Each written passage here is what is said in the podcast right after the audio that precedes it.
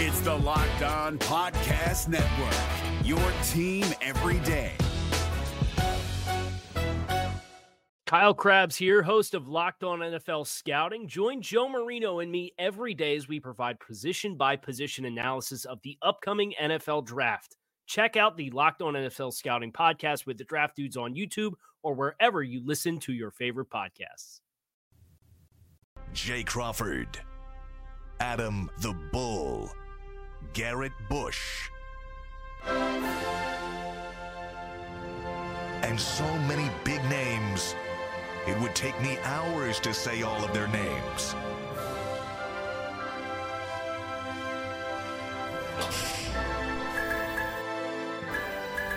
The ultimate Cleveland sports show. Booyah! What is up, people? What is going on? What, and, and literally, I'm asking what is up because I am with Anthony Antonelli, Brad Sellers, myself. This is not the wrong show. This is the ultimate Cleveland sports show, except Jay's sick, Bull's sick, G's sick, Jason's late, Steve Becker's in Philadelphia. And I'm the rookie on the All Star team. Yes, I am. He's the rookie on the All Star team. Thomas is in Columbus. We had to call in the Ghostbusters for this show, guys. Uh, we came in this morning, did not expect to be in this chair. Anthony did not expect to be in that chair. Hello, hello. He won't be in that chair in a few minutes when Jason gets Yeah, here. I'm Yeah. just We're going to kick him Yeah. back to the booth, but as it stands, Jason is en route. I was this close to doing my opening play by play running the show. I was this close, people. Brad, this close. Brad came in. Brad is our color commentator extraordinaire. We're going to set him up for some alley oops today. We do have a, a before we get into the schedule and what's on on the docket for today. We do have to talk about the fact that our three main guys. We have done 177 UCSS shows. It's crazy. We have never had a show without G, Bull, or J. We've had mix and match of combinations, but never a full show without any of the three. Question for you, Brad. What's up with these immune systems? Well, hey, but how good does it feel to have the freedom without those three bogging us down? I mean, they're really what brings the show down on a daily listen, basis. you gotta listen. You gotta pay attention to the scientists. You gotta go get your boosters, right? CVS to do it for you for free if you got an insurance card. And And- Brad's gonna get all of his points out today. No Yeah. cutoff. No it's question. great. Yeah, easy. Well, it is the three-year anniversary of Kobe's uh, passing. Brad might go for 82 today Yeah, yeah, with how the panel set If you up. go We're for gonna- 82, you might as well go for 100. We're going to set him up like Wilt Chamberlain back in the 60s. Donovan Mitchell scored 71. Brad, you're going for the Cavs record today. Go Uh, we do have a big show, though. We are talking Browns free agent topics, our wish list. Who should Andrew Berry in this front office target as they move on into the first stages of free agency? D'Qwell Jackson is going to join us at 11:30 to address all things Browns plus some allegations that he may have been the one that stole Tito's scooter. Have you heard about this? No, I have not. I saw Tito last night. You saw it. Well, he had his uh-huh. scooter back, Yeah, and we're going to very ask happy D'Qwell face it to too. face. Oh, Tito was very. Tito and I oh, talked about. it. He was very happy about getting his scooter back. If he the was the tag one that took it. Wait, that's me. Never mind. I can't pull up tag board from here. Anthony's learning. This is Anthony's first time on set. Uh, Anthony, how does it feel to be in a, in a big chair for once? Uh, it's warmer out here with the lights. I'm not freezing against the cold wall. I actually don't don't hate it. Don't hate it. What camera? Oh, that one. You're that yeah, Yeah, right I'm fi- I gotta figure that one out. Uh, and real quick before we get into the next part, Anthony, you're in the comfy chairs for once. yeah, no, I the chairs in the booth suck. Oh, like. I hate them. Uh, we, I, we gotta get that so corrected. uncomfortable. Oh, there's just not a lot of room back there. Well, if, they we, if we re- put one of these back there, Well, here, not, hey, well, not hold on now. They're well. renovating Progressive Field. We might as well renovate the studio, right? I am with it. We just we got a small section to do. And how Look at about this. Earl Look behind the glass today? Earl stepped up, moved around. Earl, how you feel today, brother? It's Kobe Day, man. I feel good. The Mamba mentality is setting in. You got on your Kinda- sweatshirt. It's kind of yeah, man. Shout out to Kobe, man. Look, come on. How y'all feel? We feel great. It's feel good. showtime, baby. It's Thursday. Listen, this like the this like the post office server, baby. we just 24/7, 365, we don't uh, stop. No rain, sleet, or snow. We still No, come. no, I think I just saw Next man Jason up pull in, by the way. Yeah, oh, next, good. I was next supposed to start up. checking my watch. No, you, you'll, you'll survive, Anthony. We'll, we'll get into the first topic in a sec. We're also going to do no fence riders today, conference championship edition. Only one of the five questions were unanimous, which means we're going to have some great back and forth. And even the one that was unanimous, I think you can make a case for the other side. We just all happen to agree. And then we're going to do a little Kobe tribute memorial, remembering number 24, the Black Mamba, oh, for everything he did, not just for the basketball community itself, but his impact on the world in general. worry about that it will over not be Don't worry forgotten. about that. Stop, stop looking at your Yeah, watch. stop looking at the- Stop you're looking at your fun. watch. You're on, you're on, so, you're on front street here, all right? You know- stop looking at the look watch. Stop looking he at the he is door. nervous. I got the freshman 15 minutes. I'm like, wait. I saw Jason last night at, at the Cleveland Sports Awards show. Oh, so he's I saw asleep. I saw him. I saw him as I walked in. Me and uh, Jim Tressel walked in. Talked to Jason for a hot second. I ain't seen Jason no more. No. I ain't seen no more. I, I would just like to say when I when I interviewed for this job, they're like, yeah, it's a behind the scenes job. You don't have to worry about anything. And then they're like, by the way, there's a camera in the producer chair, so when you switch over, you're gonna be on air. And I was like, what did I get myself into? You're good. Yep. You're good. Yep. Listen, just, Well, you know how- just be a coattail rider. We're good. You know how we talked about, and Anthony, I'm gonna do you dirty real quick. I'll just go so you for know. it.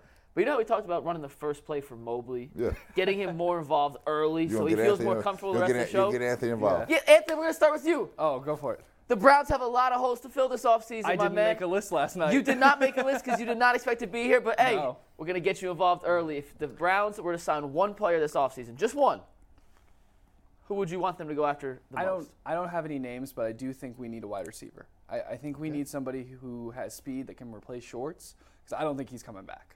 Like I don't think there's any hope for him to improve. I don't think we we can't we can't use him. I, I think we need to replace him. That's my number one list in that behind defensive tackle. Schwartz is still on the team. He's still on the team. Technically. Last I heard. Hey, hey, Earl, let's make sure we write that down and clip that for Anthony. Let's get his first social clip There up you on his first hot You take mean you mean he's technically still on the team? For now. Technically. Us Anthony's have to stick together. See, together, because but at some listen, point you just got to give it up. I've been there too. I like I'm on the roster, but I You're I have really. no no anticipation of coming back here. Schwartz's tap card's not working to get into the system. It hasn't been cut the yet. check- but the checks are still coming to a date. Yeah. so technically, I'm still on the team. Yeah. So the Browns do have a ton of needs. I think we all agree defensive tackles a need. Absolutely. Wide receivers a need. I think there are linebackers out there who make Uh, a lot of sense absolutely. for this team. Wide receivers, who- which we're going to talk about. Uh, and we want to hear from you guys. So when Anthony steps out of this chair and goes to the back, put in the YouTube comments who you want to see the Browns go after the most. Give me one guy and one position. So whether it's one player and or one position that needs to be addressed. Uh, and defensive tackles the the obvious number one here. I Yes. think not not obvious, but I think at least that's what I'm going to say. I know that's what Earl's going to say when we get to it. Uh, you, defensive tackle is your number one position in free agency like them to address? There's no doubt. I think that the we have to shore up this this this defensive line. I mean, I think that was the thing that was really. I mean, we could have probably won two or three more games if we had just solidified that. Just been halfway confident. just uh, been right defense. here, Yeah, right? just halfway so confident. those two or three games, probably we had a chance to probably slide into the playoffs. Probably. Yeah. So uh, I think that has to be short, show, uh, shored up, and I think I'm not worried about so much about the wide receiver.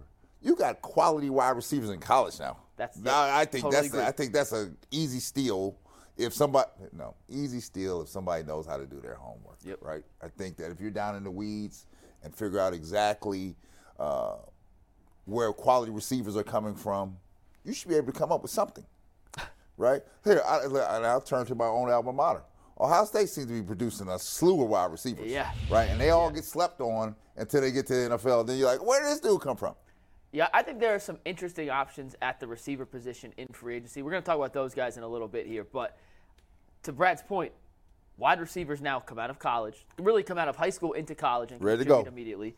They come out of college to the NFL, ready to contribute immediately. Look at Ja'Marr Chase. Mm-hmm. Look at Justin Jefferson. Look at Drake London this year. Look at Garrett Wilson with the Jets. I mean, these guys are coming in. A lot, yeah. I mean, three Ohio State guys in the last. Two, Jameson Williams, Yeah, who started you saw him. You saw him come Ohio back in, in, in, in Detroit. He like blazing again. Al- already. So I do think in the second, third round there are receiver options, which is why I would look elsewhere in free agency as my number one need. And we're like I said, we're going to talk about all these in a sec. I saw something real quick on the draft yesterday. We're supposed to have Dane Brugler from the Athletic on uh, yesterday. He had to drop out last minute. He's going to come on next week with us now. He had Jalin Hyatt ranked as his ninth best receiver in this class. Now Jalin Hyatt's a guy out of Tennessee who was one of the best receivers in the, in the league. I'm not sure if he won the Biletnikoff Award, but he was one of the finalists. I know. And he's a guy with Haslam as the owner, has those Tennessee ties. We've all looked at as if he's there in the second round, that's a guy you got to take. Well, if he's not even a top eight, nine receiver, they're going to have options in that second or third round of pickup, a really quality receiver later in the draft. And I'm excited to see how Berry, Podesta, Stefanski has them kind of attack this entire offseason knowing they have so many different positions to fill. Well, here, here's the thing. You have so many different positions to fill. There's no excuse Yeah. that you don't fill them. Yeah. Again, it goes down to, I believe, scouting staff, who knows what they're looking at. And some of the people you're looking at, I don't pay attention to who won the awards. That's hearsay to, to a point because it's based on somebody's opinion. I need somebody to know what they're looking at, right? Yep. And I can say, whether you won an award or not, you can play. Yeah. It's like the if if I was doing high school basketball, it's like the McDonald's list, right? I have, I have a whole issue. You with got that, people on the McDonald's list story. that couldn't play dead at a funeral, right? but somehow they end up in this game, Yeah. right? So it's not about that. It's about knowing what these two things here show you and tell you, because that's where the Browns are. The Browns need real help right now on a multitude of levels, and I think all the levels that they need can be filled if somebody knows uh, constructively what we're doing and what the goals are. And we're gonna find out really soon if Andrew Berry is a lucky GM or a talented or a talented talent evaluator. Exactly. Because he hit on some late round picks this year, and from year to year, that's not always the case. You're gonna hit on some, you're gonna miss on some, but the best always hit in those mid rounds. We've seen the Bengals do that year after year, which is how their roster is top to bottom so talented, despite the fact they haven't really paid anyone major, major money yet in free agency. Trey Hendrickson is their biggest free agent signing in three years, and you look at that roster, mm-hmm. and they're gonna have to pay Burrow, they're gonna have to pay Chase, Higgins. Mm-hmm. But they've done such a good job filling the But middle it's of the that other roster guys. with third, fourth, Right. fifth round picks. I want to bring Erlen on this. Earl, we made a we made a, a wish list yesterday, and yours and mine were a little different. So, where do you think their number one target in free agency uh, needs to be, position wise first? I think mine's is defensive tackle. Uh, I would love to have a Daron Payne. We've already talked about it. How more likely than not, the Washington Commanders is going to hit him with a franchise tag. Uh, Javon Hargrave seems like the more realistic out uh, option, and I like Dalvin Tomlinson from Minnesota. I think you got to shore up the interior of that defensive line. You know, Schwartz talked about a system being what it is and generating pressure with the front four. We already know that that's the weakest position group. I do think he'll be able to coach the young guys up that's on the team, but you still need to be able to add a guy that's an impact player right away. Yeah, I couldn't agree more. I, I do think Washington's going to end up franchising Payne. Yeah. You don't let guys who are that talented, that young, walk for nothing. But one of the things we're mi- uh, not missing, but I think one other benefit of shoring up the interior of the defensive line is not only does it help with the run game, but you could have a tackle that commands at least a chip block from a center, which unleashes Myles to go one on one on the mm-hmm. outside. And we had Teresa Walker on Tuesday talk about how Schwartz gets the best out of his outside pass rushers and gets pressure. And there's Jason speeding into the parking lot. I just that was that was like the flash coming through He's the like, window. Anthony hasn't said anything in 10 minutes. I got to Yeah. get in oh, there. Oh. I'm passing to you next. I'm sending you. But if you get a Hargrave, if you get a Dalvin Tomlinson, if you get one of those free agents, there's a guy from Kansas City, Nnadi, who I really like on the defensive line too. That's just going to help unlock Myles on the outside to hopefully get in the conversation for Defensive Player of the Year, which he was snubbed. Snubs is tough work because Oh, the three you guys. can't. were You're there. not snub. I mean, the team was awful, right? How do you Yeah. how, how you gonna be defensive player of the year and the team was awful? Because I mean, he did. You look at the Because if you're the defensive metrics. player of the year, that means you've lifted up the team. Fair, right? fair, so fair. His numbers do stay though when you look at top to no, bottom. and- th- it's not just the numbers. It's this is not a numbers game. This That- is that's about the age-old this- debate. Can Oh, you I'm not win saying he MVP if should. your I'm not team's saying he should win. I'm saying he No, has a I'm case to here, be in that top he's top a quality player. There's no question, one of the best. You're not the player of the league. I like. Listen, you don't see no player of the leagues coming from Northwestern, do you? But it's not. It's not defensive MVP. don't. It's just the best defensive player of the year. You can't be. I'm. Listen, I'm not saying he should win it. I just think he has a case to be in that. There's final no case three. to be made. There's a case Win to be some made. games, and there's a case to I be think made. you got to be a playoff team to be a You gotta be. Let, let But me like, get, You're uh, devaluing Anthony, I'll- I'll- else. yeah, I'm let gonna me get this question in up. before Jason takes my spot. Yeah. And this might be a dumb question. Yeah, you as about to get someone bumped, who's but- not. Yeah, and Jason's inside. But So- do you focus more on shoring up for the run, or do you want someone who can help Myles get pressured? Which do you go after first? What's the priority? Well, I there? think I think you need first to shore up the middle. Where'd he go? Shore up the middle. Don't worry about it. You still got time. you're gonna get a question and an answer. Yeah, Perfect. You, you need to shore up the middle. I think that unleashes Myles. The other thing is that the people don't say, you're losing. You're going to lose Clowney. Connie's gone. So yeah, he- who, he's not bad. So who's coming off the other edge? Right. So it's it's two ways. Ah, last time I saw you was there with Tressel last night. we get a round of Have applause seat. here for Mr. Jason Lloyd. That's how we do it. That's all right. This is how it is. This is what happens when people are sick. Jay sick. got hit by a car and made it before Jason got in people get sick, right?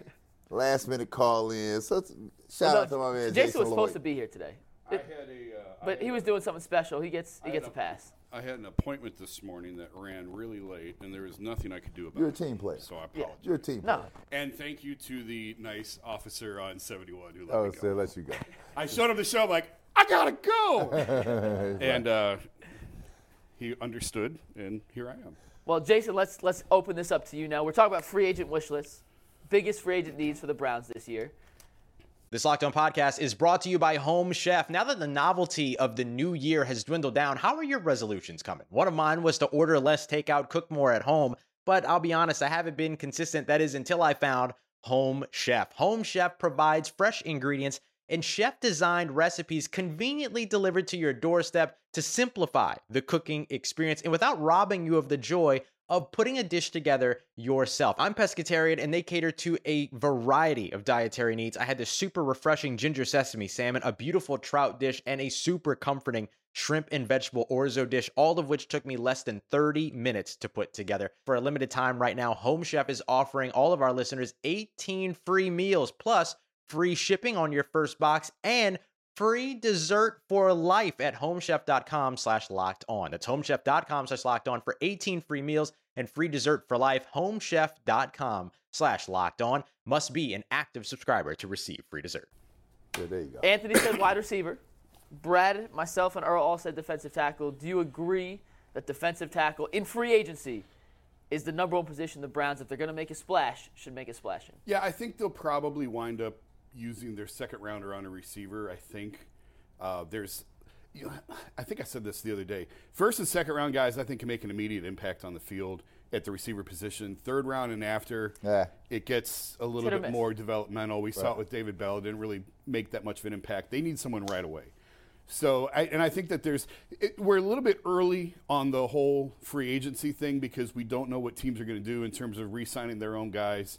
Uh, Daron Payne, a guy from Washington, defensive tackle, that that's at the top of my list. A big, beefy guy who can young- he- fill the middle. He's young though, right? So, but I, Payne- yeah, Payne's very yeah, young. I, I'd say this: the chance you get a young guy is slim to none. Well, right now I- he's I- a free agent. I would- Washington will probably well, they- re-sign They'll put the money up, right? So you got to you got to think like that. What I'm looking for is somebody that gets cut, waived, released, that might be serviceable for a minute. I need to find a real solution. I'm not sure I'm going to find that solution where I'm drafting from or anything else. Is where I think I need to be. Well, be. you don't have a first. Right. uh, second round pick. You know, they need they they probably they definitely need a defensive end and probably two defensive tackles. And we've seen them turn over the defensive tackle room twice now. It was the Malik's two years ago, Malik Jackson, Malik McDowell. Last year, obviously, or this past year, Jordan Elliott, Taven Bryan. Some of these guys are going to be back. Guys that disappointed you, They're they're, going to be back. back. You- you can't replace everybody. No, no, you cannot. But and, and the hope is with Jim Schwartz, with a year of development, you get more out of them, especially a guy like Jordan Elliott. Now, is he going to be the starter? And is he going to play as many uh-huh. snaps next year? I don't know. I would like to see I can't- I can't. another new defensive tackle or two, but but Jordan Elliott's going to be on this roster next year. Taven Man, I Bryan can't- may I not can't- be. I can't, I can't bank on that thing. I was like, Here, give me, give me a guy that has Javon done- Hargrave. Give me a guy that has done something out here, right? And he may have, he may be long in the tooth, right? Disregarded by the team he was from. I just need you to help me shore this thing up, right? I just do. Well, that's the Malik Jackson route. Well, of but I two tell you years what's ago. here. Listen, we had. Remember when we had Ogunjobi here? I hated. Oh, to come him on go. now. I The- hated to see Larry. But see, He's nobody, again, but by way. nobody had any. They couldn't understand the value of what he was doing there, right? I would be thrilled if Larry Ogunjobi was back on this team. I would take him back. in He's a free second. agent. I mean, yeah. he's- and- and he's bounced around a little bit. Cincinnati to Pittsburgh. He stayed in the division. Like, come on back here, dog. We need you back here, right? Good friends with Myles. Him Right. and Myles are I close. said, this is what I'm talking about. You have to. The people now running the organization. I saw a bunch of them last night at the Sports Awards dinner. Right? Somebody here, you're gonna get in the weeds here. I mean, you're in the lab now. You're in the chemistry lab here. Yeah. You got to make this thing work here. You got to figure out how to do it. Yeah. Somebody should be sleeping at night. They should be up every night, three o'clock in the morning. Let me figure out who's in, reading every paper, every wire list. Who thinking about getting waived, right? Yeah. Who knows who, right? You know the deal. Oh, yeah. This is how we construct a team. Yeah, so we we've all heard now defensive tackle's number one guy. If Payne hits the free agency market, He's going to get paid. He's going to get a lot. Oh, yeah. of someone's going to pay him. I, A I lot do think money. Washington ends up franchise tagging him and then working out. A He probably deal. stays 'Cause there. Washington's He's on the- on the wish list. Yeah. Washington is on the edge of something here. Did Yeah, you see? exact- You see them? And, and you don't you Yeah. don't let oh, a you're young not. You're not walking away from here. especially one with that much talent, that Here. much production. Here. He's a first round pick. They're invested in him. the fan base in Washington will not allow you to to walk away. Right? They're not. They're not. The one thing you got to consider, though, and I don't know if it's exactly apples to apples, but Snyder's Daniel Snyder, their owner, is going through a lot of stuff. Right. Does he want to spend another boatload of money on a player for a team that he may not actually be in control of Uh, he in a might couple not be of years? around. But So uh, listen, I'm just saying where we are. Right? I agree to your second point. The second round, We find, I'll find you a ri- wide receiver. Yeah. Yes, I can. Y- And, I mean, George Pickens was the second round. Yeah, I'll find you. I'll find you one. He had a T. lot Higgins, of off round T. Higgins second round. But pick. again, you can it find a really impact receiver. Again, it requires somebody to know what they're looking at. Right? And, and we're gonna get into, like I said, we're supposed to have Dane Brugler on Wednesday. He's he, terrific. He had to reschedule. He's the athletics draft guy. He's gonna come back on with us Because next week. because I would tell you, even with David Bell, I'm a Big Ten guy. I don't remember David Bell. Big Ten receiver of the year. Beat But, out but all I don't Ohio remember him. dudes. I don't remember him blazing it up on us, right? Well, He's a pos- possession guy with a Uh, lot look of up catches. here. He was their only option on offense. blazing it up. There's It's a true. difference. yeah. It's true. And speaking of blazing receivers, though, I, there are some other positions that have some depth that I think the Browns will be interested in. I, I think linebacker is another Oh, massive gotta need for this it. team as hole. they continue to build this defense, especially how Schwartz wants to run it and, and mob- mobilize that 4 3. If you look at any Schwartz defense, they've always had a roaming linebacker side to side. Edmunds in Buffalo is a free agent, but Lavonte David's the one from Tampa Bay who I'm looking at. Who, if Brady doesn't come back to Tampa Bay, they may break that all the way down Yeah. and kind of start a rebuild. David out of Nebraska, he's on his third contract. He's not young anymore, but that dude moves side to side and is always around the football as tackles are being made. He's a guy I think would thrive playing in a Jim Schwartz defense behind a defensive line that contains Myles Garrett and hopefully some of the other guys on that list. Thoughts on Lavonte possibly being that veteran linebacker they bring in? Yeah, possibly. I think they'll. I think they'll look at Anthony Walker at bringing him back if he's healthy. Uh, Taki Taki gave him something in the middle that they didn't have before. I think he was better in the middle than he was on the outside. Agreed. So I, the front four to me is more pressing than the than the linebacking need. I've, I I think I mentioned before. I talked to some players who felt like they need a thumper at linebacker. They need one guy who can come in and thump. And I don't know if they have that guy. It's not Reggie Ragland. I love It you, is not Reggie but it's Ragland. not Reggie Ragland. No, it's not Reggie Ragland. Uh, so, you know, Alex Wright is a guy getting back to the line. That I think he can help. Like I saw enough out of him. I kind of liked him. We've talked about him before on this show. Um, it was a big leap going from UAB into the NFL. I don't know that they would feel comfortable starting him on the outside opposite Myles. I think that's another route that they'll probably go to free agency to find someone because it's not going to be Jadeveon Clowney. He's played his He's last gone. snap. No, he, no. he's That's not. I mean, you heard Joe Thomas make a joke about him last Yeah, that was that. Yeah, was, that was, yeah, that was good. Great Yeah, Cleveland yeah, Sports yeah. Awards. As soon as Joe Thomas is busting your balls in a Cleveland award event like that, Yeah. you ain't coming You're back. done. Like you're done. Nor should he be back. Ag- after- agre- after- agreed. I mean, he had two sacks this year. Let's be honest. Yeah. He had two sacks. So, so that I think is a free agent route. Certainly, that you're going to go to find someone uh, other other than a trade. If you make a trade, but I don't know. Most defensive ends, you're not going to find. Like, listen, Daron Payne is on my wish list, but top end defensive tackles and defensive ends get paid. They're like starting pitching in the in, in baseball. Once you have it, you hold on to it. So you're not going to get a premier guy in free agency. You're looking for another Clowney type Well, they got who's at the end of his career. they got got, a year or two left. They got Clowney off off year, right? And Clowney, uh, he was off injured when we signed him, and when he came here, you know, he was on a. It wasn't a make good, but it was like a make good. Like show me what you got, right? That's how Clowney got. Well, there's a reason why he's on a different team every Right. year. Then- So you're you're in that market again because we don't have the luxury of saying uh, unlimited checkbook here. We just signing everybody. Right. Right. That's not it. Can I throw my two cents in here? Go ahead. Please. So everybody's talking about the you know the top tier splash guys, and those is cool. But what y'all think about a guy like Sheldon Rankins? Uh, that's a free agent defensive tackle from New York, or a guy like Devin Bush, who's 24 years old. Not didn't like really Devin Bush. out in uh, Pittsburgh. But DJ Chark at wide receiver, Mike, I was telling you, he's tall, he's fast. We're talking about a guy who can take a top off without costing you a lot of money. What about those three guys? So I, w- I would say this to you, Ant- uh, Earl. This is this is what I would say. First of all, when I'm evaluating talent, uh, take the money out the equation. I'm looking at basically your skill level, right? Because people always get confused with the money and the skill level, trying to equalize them. They, they're not. The, the money comes into place. It depends on what kind of leverage I have against you. So you have to set that to the side. That's a, just a business side. of different conversations. Two different conversations. Get to who, are, who, who your skill level. Now, Devin Bush, I'm not a Michigan man. Oh, really? No, at all.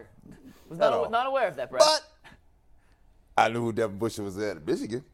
I knew who he was in He's this player. league. Yeah. yeah. Didn't yeah. the Steelers trade up to draft him at 10 in the first round? Didn't they move up in the draft to I get don't him? remember. Devin Bush was a problem at Michigan, uh-huh. right? So you're looking for players like that that have a motor, they have an engine. They're like, okay. And then I really was looking for somebody to say, oh, I got something to prove out here. Okay. I'm gonna give you. A, I'm gonna give you a lane. Here it is, right? So that's what I'm looking for. That's why I said that it all goes down to who is doing the scouting, who's in the weeds, because you have to know the backdrop on these people. What's the story? Do they have a motor? Yeah. Are they are they are they willing to come in here and work? Are they hungry? Are they coachable? Are they thirsty? team players? Right? Yep. You gotta you gotta better know all the details, yeah. Jason. Yeah. I like DJ Chark, but I just think they're going to go the draft route. I don't. I don't think they're bringing multiple guys. I think it's probably one. I think they're going to stick with DPJ, stick with Amari, stick with David Bell, stick with Njoku. And but Jakeem Grant still on the roster. Jakeem, Jakeem Grant, you know that's a loss that never gets talked about. And we should talk Yeah. about that more. Even Yeah. though Ford was fine, and I'll give him a fine in the return game as a kick returner. Yeah. He was solid. I mean, he didn't, I think his longest was 39 yards. Jakeem Grant was an elite, elite return man, and they lost that element. DPJ had a punt return touchdown. He turned out to be fine. But, like, that's what Jakeem Grant was as good as anyone in the league at. Hundred. That's why they. I mean, they, they identified signed him him, early yeah. in free agency, and that was his role was to be a punt returner. They knew that was the position that needed upgrade. He was supposed to be the return specialist, who's also a speed guy. Can give you something on the offensive side. He's not going to be a feature receiver, Right. But he can give you something offensively, and they lost him early in camp, camp. and and he's just sort of been the forgotten guy, and and what a difference he could have made. Jason, what's the story on Smith-Njigba? Where is he? Where is he ranked at in here? Oh, he'll be a first rounder. Yeah, he's early? going to the first round. Late? I seen a mock draft where Philly drafted him with the last pick in the first round. I think he'll go higher than that. Oh my God! If you put in Smith-Njigba with, with DeVonta Smith and It- it could be DeVonta dangerous. Smith and A.J. and- Brown. and AJ Brown, that's stupid. I think he, I think he'll go higher. If he was that, if he was going to be that low, he would have come back. I agree. You know, if he's that low in the end of the first round, to where he may fall into the second, Nah, these kids, he would have come back and These played. kids nowadays, they don't care. See, no, you talking like in my era. You you measured where you were going, right? Because there were different segments of how much money you were going Mm-hmm. to get, right? These kids nowadays, and this is not just men, the women too. When they go, they don't be, be even paying attention to what this looks like, what slots look like. I think they still look. I think they Nah, still. some of them just If jump in to be jumping in so because if they were happy going in the second round. But so you think if if he was going to be a second rounder, that he still would have sat the entire year? Yeah, that's right. if not- he thought going in he'd have been a second rounder. Give you a case I think your what- premise is right, but he did sit out because he knew he was going to. be a first Absolutely. round. What what's the who's the, uh, the guy from Ohio State men's basketball last year that got hurt down in New Orleans? Um, Malachi. no, no, Oh, Did he get drafted Oh, out of the E- EJ, EJ Liddell. EJ Liddell. EJ Liddell, right? EJ Liddell. This was my case I'm making to you. EJ Liddell was not going to be a first round draft choice. He knew that. Yeah. Still, he still went in. I sat there like, why would you do that? Well, I mean, Michael Redd did that years ago. Yeah, but I knowing he wasn't going to be a first rounder. well, Basketball's a little different than He, lu- football. he lucked into it, right? He had a good career on it, but he lucked into it. I'm just saying, he, Smith-Njigba is an elite player who willingly listen. I don't care how bad the hamstring was; it didn't cost him the whole year. He chose to sit. Yeah. And had he, if there was any question about if he was going to be a first, and maybe I'll be dead wrong. Maybe he'll go in the second round. But I think he knew he was a lock to go in the first round. I think he's going higher than that. We can ask Dane Brugler. Had uh, when we Brugler had him higher in his. Yeah, I think he's going a lot higher than that. I think he's locked in as a first round pick, and that's why he sat. One name to watch if they do that? go the free agency wide receiver. By the way, I was scrolling through every list I could find yesterday. What was it? Mecole Hardman from Kansas City, who has missed some time with injuries. Another guy who's been a little injury prone. But you talk about a speed threat, a speed Oh, yeah, yeah, receiver yeah. who can make a difference. Next to Amari Cooper, next to DPJ, who just brings a completely different skill set Yeah. than what those two guys have already. It's Mecole Hardman, who, by the way, scored a touchdown in each of his final five games he played for the Chiefs this year. He's not back from his, I think it's a hamstring injury or hip injury. But Kansas City does a good job as any team in the league at finding creative ways to put ball in their playmakers' hands. Yeah. Whether it's reverses, screen passes, trick plays. They did the ring around the rosy play to score a touchdown. on. I mean, no one draws up better plays than Andy Reid in that regard. And you put Hardman on the outside. You can move DPJ Cooper around into the slot, out of the slot, go for it wide. I just think he fits skill set wise really nicely with what they currently have. And I don't think he's going to be too expensive because he's not a former first round pick. He's a second round pick out of Georgia, so comes from mm-hmm. you know a power program like I know you like, Brad, mm-hmm. that has a different skill set than the current guys they already have on the roster. Just throwing it out there. Yeah, I like Hunter Renfrow on that list. A guy He that has, obviously has a relationship with Watson. obviously has a relationship with Yeah. Watson dating back to college. There's Yeah. a familiarity there. You- I, that's uh, listen. Deshaun Watson's going to have a vote. Oh, in, there's which, no question. in which way they go. Let me There's no ask you a question. question about Renfrow, though. Are you worried that Renfrow, Cooper, DPJ would be the slowest trio of receivers in the history of the NFL? Well, unless it's DeAndre Hopkins, and then that would be the slow. Like he's slower than Fair. Hop is slower than, than Renfrow, I think. Uh, yeah, that is a concern. They need someone, and that's again why I think they're going to go the draft route to find that receiver. I think all those these are nice names to talk about. Yeah. I think it's a. I think that second round pick is probably targeted as a Well, receiver. I'm gonna tell you that the one thing that you actually said here was is is is uh, I think spot on. Watson's gonna have a say here. Oh, yeah. Because for Watson, sure. could, Yeah. for all I know, Watson could be in the locker room, uh, in the in the in the offices saying, "Man, I can't throw to them." Ain't gonna happen with these dudes. Yeah. here. These dudes. Right And here. if you're paying them as much as you're paying they're like, mm, what they're Watson gonna- says is going to go. For if the next two, Deshaun three goes years. walks in and says, "Go get me Hop," Hop's gonna they're be on getting this hops. team. Yep. Couple things real quick before we uh, bring D'Qwell in. Jason, you struck a nerve. What do you all think about Michael Woods? I think he's probably one or two seasons away, but I think the dude has a lot of potential. Yeah, I, I agree. I think he showed something to make you want to see more. A late round project type pick, though. Seventh round pick, right? Yeah, uh, six, maybe seven, maybe it was seven. I, I don't know. It all runs together down there. But I think that they saw enough out of him that they they want him around. Like I think he's he's 100 percent on this team next year. But he's I don't think he's ready for a feature role. I think any guy like that, Earl, when they flash potential, it's great to keep them in the rotation. But when you expect something from them on a week to week basis this early in their career, you're going to be disappointed more we, often than we, you're we are not in that position. We're in a position where I'ma we, tell you, we have uh, immediate field needs that need to be filled, That- that- and you that better too. fill them, right? Yeah. And if you want you if you want to do a, a wait and see, hope and come strategy, good luck to you, right? Because your window on the other people are closing. All right, so before we bring D'Qwell in, shout out to the UCSS chat. So we asked who was on your Cleveland Browns free agency wish list. Daron Payne led the uh, entire poll with 57% of it. Other was 21%, followed by Javon Hargrave and Dalvin Tomlinson. Now we bring in D'Qwell Jackson, the GOAT. What up, DQ? What you got on? What's that? Hey, hey, what's that? Mike's not working. Yo. Mike, what's up? We- We're getting no audio from D'Qwell. You probably got to log out, log back in. That, that's a vMix issue. It's not on you. Um, just close out, close back on, and then hop or don't. Yeah, you know what I'm saying. I, I, just, I just believe where we are is we have more pieces than people are probably giving you credit for here.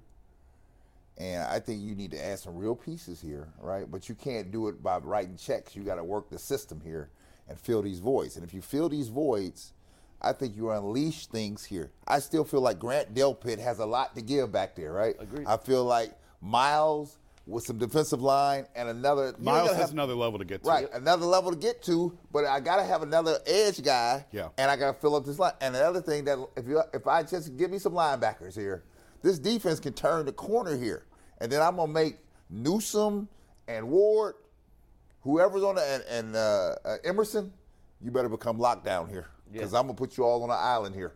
Well, let, me ask you, let me ask you this question then, Brad. Are are the Browns a small puzzle piece or a large puzzle piece away from being on the same tier as Kansas City, Buffalo, and Cincinnati? It's not it's not small or large. It's a multitude of pieces. They're all different, but you have to plug them, right?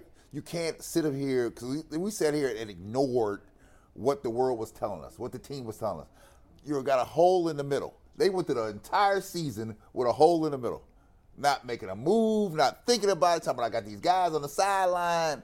I like, man, these guys, they're not ready for that, right? So you can't ignore it now because now you have to fill these holes because if you didn't have something waiting in the wings here, I could say, okay, I'm gonna take a wait and see flyers. But I've got something of, of quality here that I can unleash if I put it together. But I'm hopeful that Schwartz is in the room saying, listen, this is what you have, this is what we need, and then figuring out how to get the pieces you need. Jason, how do you think that works from a coaching standpoint? When Schwartz comes in, obviously he's familiar with this roster. He's Yeah. talked to Stefanski. Does he come in and immediately go to Andrew Berry and Paul DePodesta and that front office and say, "This doesn't work without X, Y, and Z," or is it a collaboration of we have this much money, you, we're going to try and get these players, but we also have to focus on. Other Frankly, I don't. I, I think we're still a little early. I don't know if Schwartz knows what he has yet. He's got here. He's got to watch film on these guys and still identify. You believe that? Yeah, Man, you- if you're in the business, you know who people who yes, can play and who can't play. But do you, do you- does he know walking in the door he don't know everybody to the who nth he degree. wants? Does he know Perrion Winfrey's strengths and weaknesses right now? Does he know No, but he may- Jordan Elliott what Jordan does best? Spots it, and, and maybe he has been here long enough. Maybe him and Kevin have had those meetings Yeah. already. But I'm just saying those those conversations have to be had. He has to consume and digest the film and see what they have before he can say what he what he really thinks that they need. Let me still. tell you what I think Schwartz does, right? Schwartz says, okay, I, you got these guys. That's great. I don't know them all from Adam. Some of them I do, some I don't. But I do know this dude that was in Tennessee with me. I do know Yes, this person who was over here with me that can fill the void. He's got guys he's familiar and, with. And then he Yeah. Mm-hmm. like, listen, I know they can play, right? I, I have my utmost confidence that they can come in and play, right? That's what you banking when you bring a guy like Schwartz and some guy who's been around, who knows talent, Yeah. who's seen it work, and figure out now the other side of it. What Jimmy and them gonna do? Jimmy and them gonna go cheap. Jimmy Haslam, I mean, you gonna go cheap here, right? Or you gonna pay some homage to a person that may know something more than you know, and say, okay, let me let me help let me help you help me, Yeah. right? That's where we are. I don't think they're going cheap. You spend 230 million on a quarterback, you're all Well, in. but You're not going cheap. well, I mean, you- you have to obviously adhere to the cap, so you have to go cheap in certain spots. But I, I don't. I get. I, I have a lot of complaints with this ownership group. Cheap but is not one of them. Spending is not one of them. I, I do. When I say when I say cheap is this, right? What's cheap is 230 million for Watson and not filling your hole in the middle. Now you're being cheap. in the middle of the defensive Yes, you're being line. cheap. But, but there is a salary cap that they do have to fit. no, but here though. you don't even address your issue. You're being cheap. Yes, you are. You bought the shiny toy in the window and like, I got this toy, but these other things you got in the toy box are broken. Yeah, but then to keep all your guys that you want to keep, like they're paying Bitonio a lot of money, they're paying Teller a lot of money. I mean, you can't have, unfortunately, you can't have it all. Yeah, but here you got to figure out how to make this thing work. Other teams figure agreed. out how to do Agreed. it, right? I'm not. I'm not satisfied because I spent 230 million dollars. and Think I'm great. Well, that's I'm not. that's my question for you, Jason. I actually don't know how this works, and you might not. either. I'm, I'm not a capologist by any chance, but how easy to is how easy is it to restructure some of these deals with Watson, Cooper, and some of these other guys making a ton of money to fit other players into their salary cap? You eventually you have to pay the bill. You're just kicking the can down the Yeah, road. that's all. Okay. And they did that with with Cooper last year. As soon as they traded for him, they restructured his deal, and you kick some of the money over to a signing bonus, lower the annual value, and it frees up low cap space. Teams do it all the time. you're lucky, there does there does come a point where there's no magic left in the wand. And you have to mar- start making hard decisions. It They're not at it that is. point yet. They're, they, they will get They're there. close. They, I, I think They're this close. is. I think this is their last year. They're close. This, I think, this year is their last year where they don't have to make really hard decisions. I've said it a hundred times. Paying your t- guards forty million dollars is a luxury that you can't have when you're paying your quarterback fifty million. They're gonna have to make a decision between Bitonio and Teller at some point. I don't At think point. I don't think they're there yet. A year from now, I think you're at that point where you have to make a decision. And you know, if they bring Pocic back at center, which you know I think they want to do, He's going to get a lot of interest around the league, by the way. Oh, yeah. Coach is going to be one of the hottest names in the free agency But market. I think he wants to be back here. I talked to him toward the end of the season, and he the whole reason he chose here to come here in free agency was Bill Callahan Yeah. and the strength and conditioning staff. Well, they're still here, so I think he's happy here. He had a great year here. I think he wants to be here. So I, I do think that he'll be back. I don't know how much he's going to get. He's going to get a big raise over what he made last year, though. So now what do you do with Nick Harris? So it, so that's where I think one of those guards, not this year, but next year, you may have to move on from one of those guards, and Nick Harris may be your starting You guard. got a couple things. What about Kareem Hunt? What's he gonna do with him? He's gone. Who? Kareem's gone. Yeah, he's gone. He's gone. All right, we got the quill. We bringing him in. D'Qwell, can we hear you this time? Yeah, can you guys hear me? Gotcha. Yes, sir. D'Qwell, before we get into All the questions, we do have to address some serious allegations against you, my friend.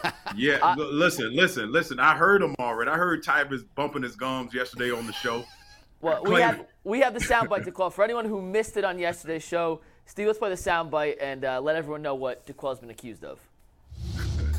if you spend any time at all in the Fourth Street area, you have seen Tito coming to a game, uh, going to a game, or coming back from a game on his scooter. That's his mode of transportation. It's hilarious when you see Tito on this thing buzzing through the streets, Rolling up. He is rolling in style. Someone had the gall to steal the thing. Well, we all know it was D'Qwell. He's he the only person that needed it. You know, D'Qwell is suffering from Achilles injury, and you know he needed to So get around. D'Qwell took the D'Qwell scooter. was rolling that thing. He probably put some rims on it and everything. Damn, Even DQ. pimp my ride, that- pimp my scooter. DQ, DQ. They said you DQ, DQ. They said you DMV'd Yo. it. Hey, listen, listen. I'm a lot of things. I'm a lot of things, but I'm not a thief. But I, you know what? Said you did the Baltimore thing.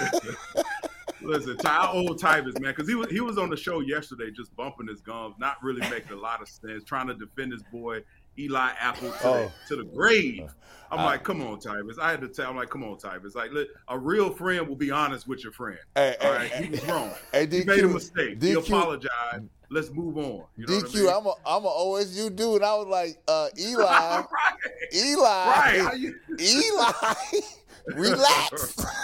Right. We got gotta some pump- film from New York. we have film Oh. from New York. D'Qwell, D'Qwell's not even any good. Eli Apple's not even any good. I know, I know. He, he- Jason, listen, he defended him to the. I, I'm surprised you guys had the patience to deal with. It. But I ended up, turn, I ended up turning it off. I'm like, I can't, I can't hear it anymore. I can't hear the he, was, he was questioning his own credibility. yeah, man. I was like, the more he kept speaking, the, the more credibility just kept uh, leaving out the door. That was his He roommate. had a little fun with it. His But I tell, I tell you what, his roommate. having this Achilles, I, yeah, te- I tell you what, having this Achilles, a scooter made all the difference in the world. But I got, I got one honest question for you guys. I don't know who Tito is. Who is Tito? Oh, Terry Francona, Terry the Francona. Guardians manager. Oh, okay, Manager of the okay, Guardians. okay, They go, okay. they go I Tito. like, Tito, His nickname is Tito. Okay, got it, got it, got Yeah, it. I saw But, uh, Tito listen, last man, night. I, I, I like the setup right now. I know J- Jason and, and, and Brad, you guys are, you know, uh, help, helping the, the rookie over there, you Oh, know, yeah. McNuggets. But McNuggets, I gotta say, you're doing a, a beautiful job, my friend. That's not easy to sit in that chair Thank you. and host Thank a you. I show and appreciate keep people- everything rolling. People forget that I did do this as an actual living for a few. Like I know I look six, but from ages one to five, I did I did do TV stuff. So people are always shocked. I'm like, uh, you're not the worst I've ever seen at it. I'm like, hey, Hey, thanks, guy. I appreciate DQ, it. DQ. You know what? I, when I rolled in today, you know what it's like. What, what's I that? got I got the I got the word that Jordan Pippen was sitting out today. So guess what? Ooh, oh yeah, you gotta suit up. oh, it's me today. I'm the one.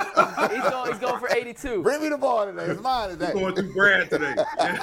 Hey, DQ, we we're talking about free agency needs here. and I know I know you tuned in and listened earlier. So if Uh-huh. you were in Andrew Berry's seat, is defensive tackle, is linebacker, wide receiver, what's the one position you think the Browns need to address first in free agency this year? You know, I know, I know everybody's talking about the interior D line, and that's that's obvious. Anyone that has two eyes understand that. But I, I would start looking at someone else to help Deshaun Watson. You know, from a receiver standpoint, I think that's something that. Listen, I think Amari Cooper played well.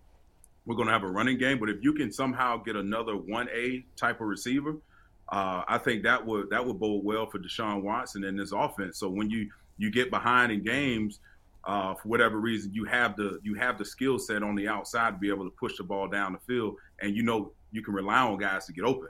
And you know, I, I think about a guy, and I'm not sure what his contract situation is. I know uh, he was he was suspended last year, but Calvin Ridley. You know, I think uh, the Atlanta Falcons uh, extended his uh, his player option, but he was he was suspended. But I know he, he probably won't be a free agent until next year. Jacksonville But traded listen, for him this year, DQ. What's that? Jacksonville traded for him this year. Oh, that's right. That's right. That's right. They did. They did. They did. So scratch that idea. But, uh, It was hey, it's uh, a but I great do idea because another team did it. So What y'all got hanging over there, the Washington Commanders? Oh, y'all got a bunch of receivers over there. Yeah, yeah. Listen, they, they, we have one. We they, they have one, and they're not letting him go. Uh, he's Ohio. Yeah, he's Ohio State guy. Yeah, Yeah, Terry yeah, You McLaurin. set me up. Scary Yeah, town. yeah. Yeah. You set you set me up for the. there you go. I forgot. I, I forgot. I'm feeding you today. I'm feeding you today. So, to Hey, quote- listen, you have to give up the farm to get him because Yes, you he's would. been their offense the last three years, and he's explosive. And he's not the biggest guy in the world, but man, he just somehow seems to get open when they don't have a lot offensively. But it's going to be if I'm if I'm Andrew Berry in that front office, you know, time is of the essence. You don't have time to build and and, Just and, said that. you know think you can't go out and make a splash now. You got to you you've already done that bringing Deshaun Watson in, so there's a level of expectation that that's going to come with this Browns team the minute the the, the next season starts. So you got to look at interior D line definitely. You have to be able to find someone that can at least demand some sort of double team or just be consistent. An available guy that's consistent, a veteran guy, and then you start to to to to move down the line with linebackers. I don't trust any of these linebackers we have on. Listen, there's some young guys that can help you. That'll be a, a, a stalwart on on special team and be a, a decent backup.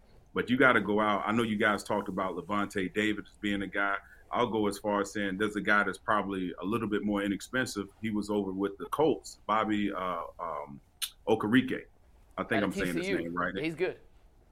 yeah, he's a guy. He was steady for them. Uh, you know, Colts had some issues at the linebacker position. He stepped in, played well, was productive, and he's inexpensive.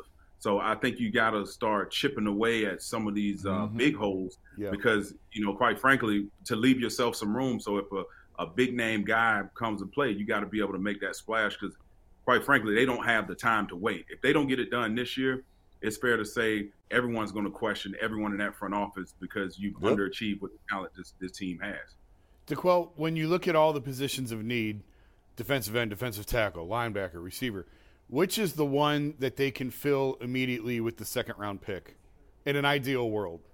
Yeah, I, I think you know what. As much as I want to say defense, you gotta you, you gotta you gotta help Deshaun Watson. You paid him a ton of money. You he has to at the very least you have to be able to move the ball down the field and push the ball down the field. So I think I'm agree with you, Jason. I think I heard you said earlier it's receiver. I think you got it. You need a guy that can come in right now and be a difference maker. You missed out on uh, third the third round draft pick. He he's he hadn't showed up all year. Right. And I just don't think he was a good fit for him. I, I don't know what the case may be, but you got to go out and get a, a playmaker, a dynamic playmaker, where uh, on the offensive side of the ball, and particularly at the uh, receiver position. Tackles and ends seem to go so much in the first round. By the time you get to the second round, I don't know that you have an immediate day one starter, but I think you can find an immediate day one starter in the second round at receiver. Oh, no doubt, no doubt. When you get drafted, my expectation is obviously first, second, and third for me. Those are impact guys. When you when they step in that building, you're expecting them to contribute in some fashion or what what have you. The middle rounds, that's when you you find a diamond in the rough, and that's when your your team, your scouting department, really has done their due diligence and homework to find those those key positions. And and you know, quite frankly, those are your backup guys that can uh, are developmental that can that can develop into a starter. So I think right now is a critical year. They have to get it right. I know there's some All Star games coming up. There should be the entire front office of the Browns need to be all over every special every every All Star game that's going on right now to pinpoint who can help them right now. DQ, DQ, in your own backyard at Maryland, there was what's the receiver that was at Maryland that got hurt that had was taking the top off last Um, year? Uh, Ra- Rakim Jarrett. Is you talking about Jarrett? Yeah, and what's his what's Yeah. his status? So I, that's a good question. I was actually with uh, Locksley a few weeks ago at the fight, and you know we I brought some things up, but he, it's it's in limbo with this NIL play. There's a lot that goes on there. Yeah. I didn't know about in terms of how these guys kind of leverage their position in terms of hey, I don't know if I don't they play this uh, transfer portal card just to generate more NIL dollars from you know wherever region you're playing, and I get it, and I get it. But right now, I, I'm, I'm unsure of his status, but he's definitely a guy. I'm sure he uh, Locksley would love to have back, but he is a difference maker. A lot of people don't, you know. I know you you got your guy uh, Marvin Harrison Jr. Yeah, yeah. at Ohio State, who, who I think is the the. I mean, he can come out now Yeah, and be a, yeah. a top five pick. Yeah, Um, and then there's a huge drop off. Right. But I do think Rakim Jarrett is one of those guys like like Stefon Diggs when he was in Maryland. He was very under overlooked, but he was very productive in the league and one of the best uh, top receivers in the league right now. But I do think he has the Rakim Jarrett has the capability of being that guy that goes under the radar that a lot of people aren't talking about. Mm-hmm. Talking Well, about. let, us turn back the clocks real quick. Uh, if you were in college right now and could sign an NIL deal with any company, what would have been your perfect NIL deal? right now. I gotta I gotta go back to when I was like 18 years old or something like. You know what? Man, you know what? I probably would have took an NIL deal for some pizza back then. That's how. That, You that's, ain't- you lo- long as I can get a meal, because college. I'm thinking about those college days, man. It was hard just to get a meal. You know, my family wasn't down the street. My family was in Florida, and I was in Maryland, and it was hard just to get a meal sometimes, man. I lived rough, but all- all my, my close teammates, if they had it, they had a couple dollars and had some food, they would share with me. But man, I, I would go for some some Papa John's pizza. It's that simple for me. And, and DQ, you mentioned receivers being able to kind of come in and make an immediate impact more than defensive players. Why is it that offensive players tend to be able to make that transition from college to the NFL more seamlessly and impact the game quicker than guys on the defensive side of the ball? Yeah, I, I think there's a lot that goes. You know, just thinking about my own experience of the jump from just a defensive mentality, right? Like in college, there was I call it high school cover three, high school cover two, high school cover one. There was no zone to matching, and there was no once you call the once you call the defensive call based on if a guy motioned or not in college, the defense didn't change all that great. I think when you get to the NFL, now you have more time. There's a lot of moving parts because every year offenses change. Mm-hmm. You know, you have to prepare for an Andy Reid type of offense where every a lot of misdirection, and you have a guy that that makes throws off, you know, makes a lot of his plays on off scripted plays. So, I think for defense, especially terminology, understanding, you know, coverages, and understanding, uh, you have to understand what everyone is doing in order to do your job, as opposed to offense. And I'm not taking any, I'm not saying offense is any easier, but I do think from a receiver standpoint, I think they build this base a lot earlier in terms of receivers reading coverages, you know, because safety is always disguising. So you've already kind of equipped your, yourself into, um, you know, in that mindset of, yeah, when I get to the NFL, obviously no one's going to line up and say, hey, this is what coverage we're in. There's always some sort of disguise. So they've already been indoctrinated to that. And I think it's, you know, again, it's a difficult position to play. I would I would have hate to play offense because you you you just have to. There's no reacting. You know, defense on the defense side of ball. I love to react to things that uh, don't necessarily go your way, and you have to be a great problem solver in the heat of the moment. And that's one of the beauties, one of the the things I loved about playing the game. I don't get to talk to you as often as these guys because we're never on the same day. So you may have Yeah, man, it's answered good this. to talk to you, Jason. Yeah, Yeah, man. You you may have answered this already, and I'm sorry if you did, but you seem that not be high on the Browns' current linebacker crop. What do you Mm-hmm. what do you think of JOK? What do you do with him? And Yeah. what did you think of Takitaki when he moved to the middle? I thought he was better in the middle than he was on the outside. Is there No- no something doubt. there, or do you have to move on from him too? No, no, I think Takitaki definitely you can win with him. He was he was decent in coverage. He was he was uh, average in terms of you know getting off blocks, reading what he see what he saw in front of him. You know he didn't miss many pulling guards. You can build with him. He's a guy that was uh, a big contributor on the special teams, and he and he contributed far beyond what anyone probably would have expected, given the the circumstance of him playing, you know, a lot of defensive snaps. Now with JOK, JOK to me was probably one of the biggest disappointments of this season defensively. Because you you look at his skill set, you look at the things he did in college, and you say, man, this if he ties it together, this guy could be a, a household name. Mm-hmm. And as I watched him throughout the season, from the first week to the last week, and I know he dealt with some injuries, and that obviously uh, has a huge effect on anyone's anyone's game. And also, you got to think about, and I, I didn't think about this last time I, I was talking about it, but I believe he lost his fa- he, he lost his brother in the offseason. Yeah, so did. he dealt with a lot of things that a lot of you know people don't have to deal with at a very young age. So hopefully he got the proper support in that area. But in terms of his play on the field, I didn't see any progression. I didn't see anything. I mean, I, I I have a notebook around here of how many times he missed a pulling guard in front of him. Wow, Probably every time. wow. It, it, it just was day one things that you coach in college that he's not doing at the pro level. And I don't care how strong, how fast, uh, and how you present on paper. If you're not doing the small things, the small things obviously lead to big things, big Right. plays, big opportunities, and he's not there yet. And so for me, I didn't see enough of the progression, whether it was coaching, whether it was himself um, um, putting in the work. And I, I have to go back to what I said uh, last week. I, I, I, I, I move on from it. I move on from it. You know, because at best, right now, if he has any trade value, Yeah, let's not. hope and pray he does. But right now, he hasn't shown me enough on the field to say, you know what, he's a guy that we can build a championship and a Super Bowl around. He's a guy that's too inconsistent that because of the front office situation, because this sense of urgency this year, you got to win and you got to make tough decisions. Uh, You can't you can't afford to have this guy linger around and put him in the lineup, take him out of the lineup. But I would invest more in Takitaki right now than JOK, and I know that's hard for some people to Wow. to, Yeah. to hear, but I just don't see the progression. I don't me see it. Let me ask you this, DQ. So, you know the roster. hmm Who would you be moving off of on this roster? Who's not coming back here next year? And that's across the board, offense side, defensive side. I'm- Yeah.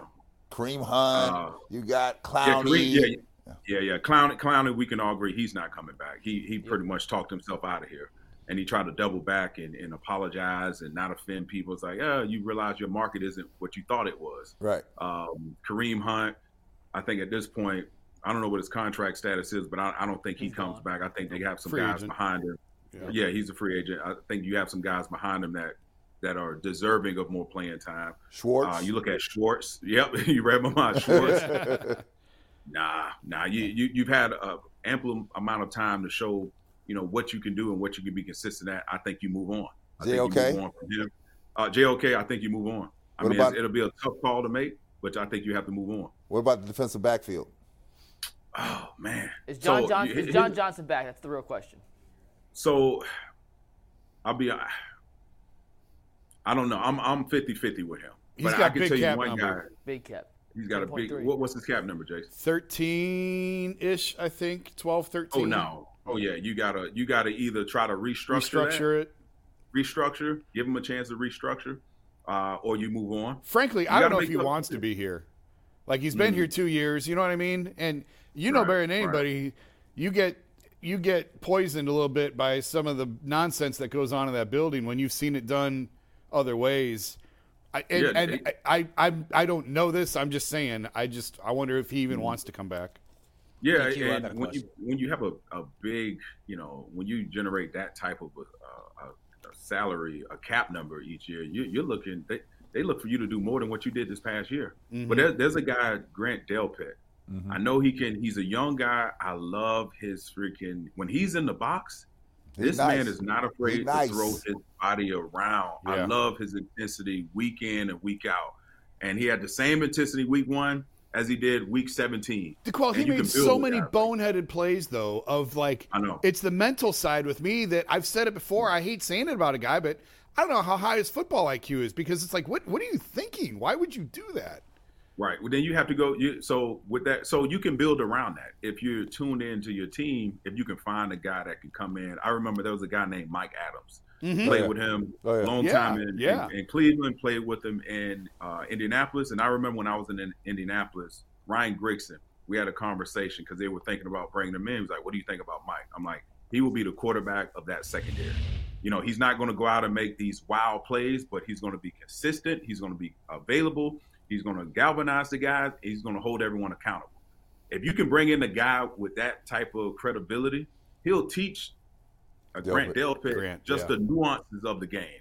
And I think a lot of times it gets overlooked. You just plug in, you know, what does he what does he run? How tall is he? Has he made big Right. time plays? But you can actually that's part of the the, the development Yeah. of bringing another guy in to see how he responds. And if he doesn't respond properly when you bring in a guy that you think that uh, he can learn from, then you then you then you start to revisit. Do we need to move on from this guy? And I don't think JJ three is that guy you just described. I don't think that's Yeah, no, no, he he doesn't have he no he doesn't. the he's not the teaching complete package. mentor. You know what I mean? Like that's not. Yeah. He doesn't strike me as that. DQ producer Earl's got a question for you, real quick. First of all, you got, we never talked before, man. So what's going on? Uh, Shout out. lifelong Clevelander, lifelong Cleveland Browns fan.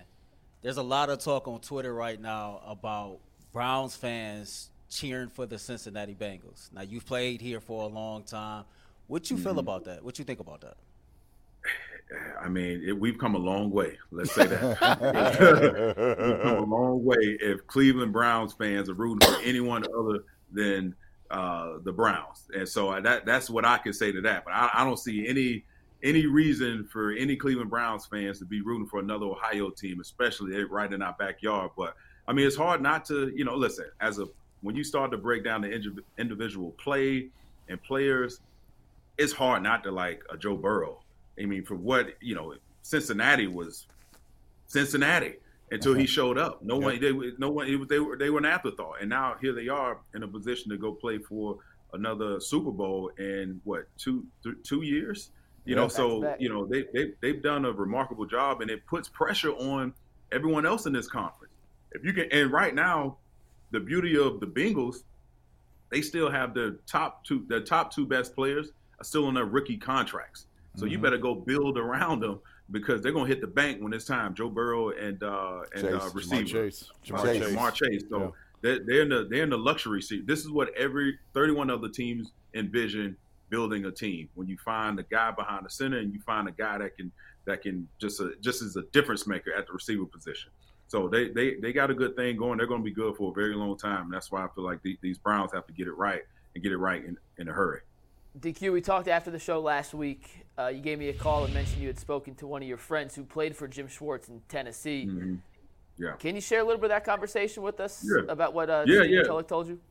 Yeah, so Jim Schwartz, he's coached all types of guys. He he's been what this is his thirtieth year in the coaching ranks, and he's coached small linebackers, he's coached big linebackers. Somehow he's been able to be pretty consistent uh, from a defensive signal caller standpoint. And and uh, Stephen Tulloch, who's a good friend of mine, we left. You know, we we entered college together. We kept in touch when we played, and with shoes on, he's probably five ten.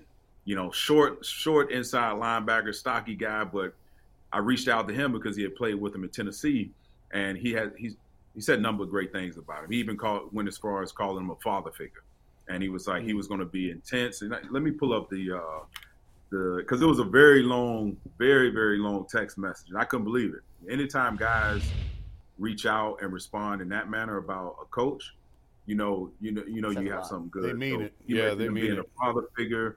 He mentioned when even when he left the, the Titans, um, when Schwartz was in Detroit, he brought him to Detroit and ultimately brought him to Philly.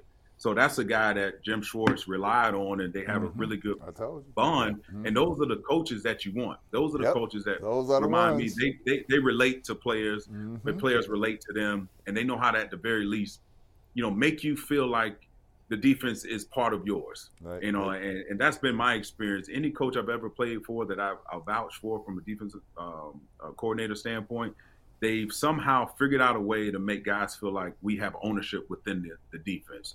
Uh, what we want to run on first and second down, what type of pressures we want to run. So I feel like he's he's done a great job of utilizing what he wants to do and with with with um, obviously getting feedback from from his players. How much say will he have and who comes and who? We were talking earlier about Deshaun. Deshaun's. I think, is going to have a good, a loud Mhm. voice in what Mhm. receivers are here. So, how much will Jim have the freedom when you have a new DC come in? How much do they get input on who they're coaching? Yeah, I think that's part of the reason he wa- he was brought in. Obviously, we we, we could probably all agree. Kevin Stefanski is an offensive guy. He wants nothing to do with the defense. So Yeah. you have to bring in CEO type to run the defense.